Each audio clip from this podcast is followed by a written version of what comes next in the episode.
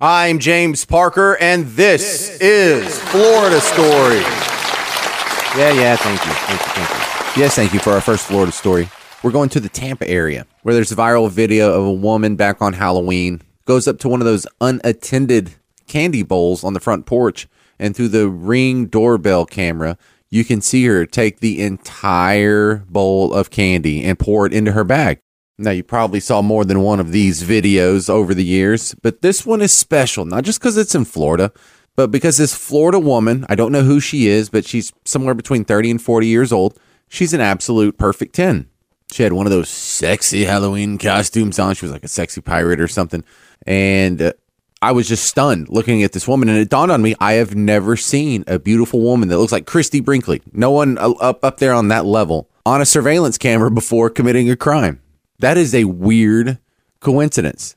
And, of course, when it does happen, it happens where? In Florida. Hold my beer. Wait, hold my beer. What? Hold my beer. Hold my beer. What? For our next Florida story, we're going to Orange County. That's where Orlando is, but we're in a little suburb called Apopka, where a forty-six-year-old Florida man has been with his wife for fifteen years. And it's been rough.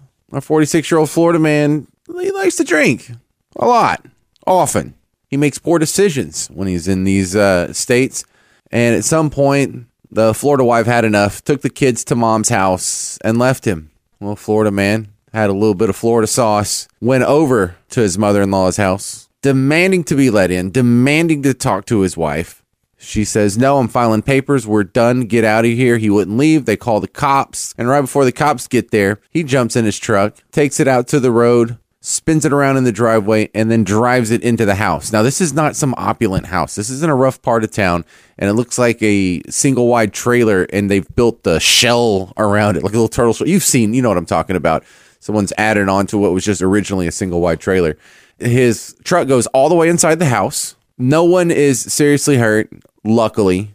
But after that, this forty-six-year-old man, he is so heartbroken. He is so distraught that he lays down on the living room floor and just cries in a drunken heap of a mess of a human being until the cops got there.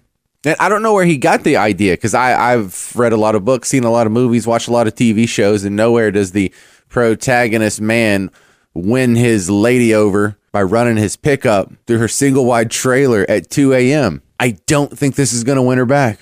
Hold my beer. Wait, hold my beer. What? Hold my beer. Hold my beer. What? For our next Florida story, we're going to Pinellas County, Florida, more specifically Palm Harbor. They say it's a condominium complex, but when I look at it, it looks like a regular apartment complex. And this lady comes home from work. She had stopped by the grocery store, so she's carrying a couple bags. And around the corner, when she's putting the key into her apartment door, there's a guy over there, and it looks like, is he? Oh, man, he's he's touching himself. Damn it. And so she calls the cops, and the cops show up. And they start asking around, anybody see a dude whipping his mule in public? And one of the other people said, yeah, actually, I saw him earlier, too. So now we have two women who have seen it. So the cops talk to anybody who's willing to offer info. They write it all down. And they're going back to the car to file the report. And sure enough, thirty-nine-year-old Florida man walks right out in the middle of the parking lot with his pants around his knees, burping the worm. So cops caught him red-handed, or, you know, insert your own little pun here. eleven thirty at night. And the super duper Florida twist on this is his occupation. The thirty-nine-year-old Florida man is a middle school teacher. Hold my beer. Wait, hold my beer. What? Hold my beer. Hold my beer. What? For our next Florida story, let's go to Miami, one of the great nightclub scenes on planet Earth. And I'm not shocked that a N F L football star who plays for Minnesota. Look, you're in Minneapolis. It, I mean, it's a fun town. It's not nearly as fun as Miami.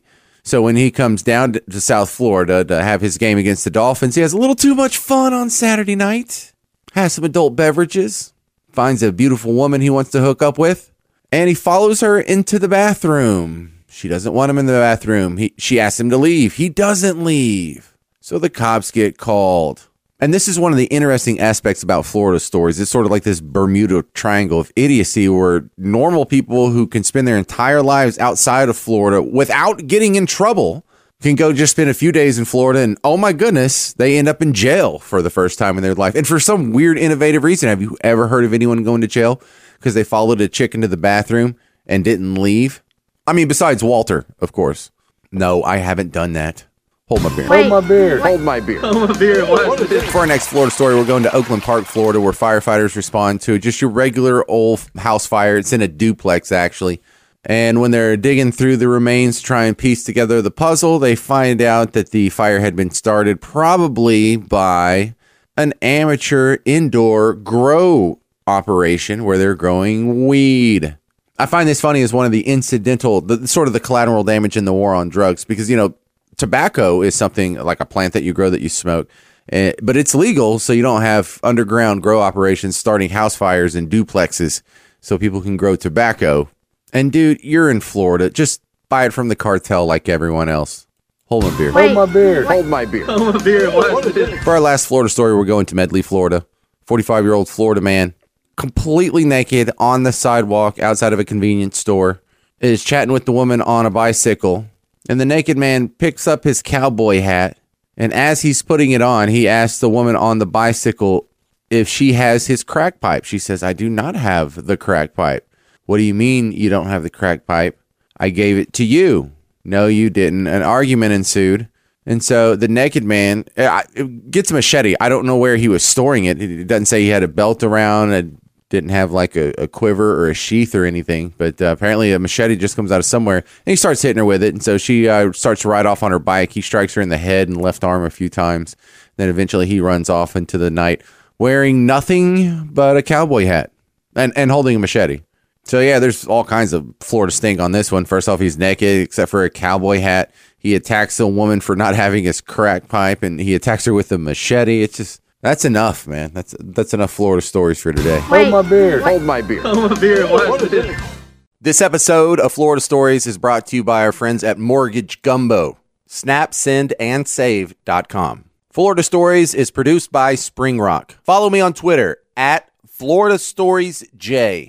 I'm James Parker, and this is Florida Stories.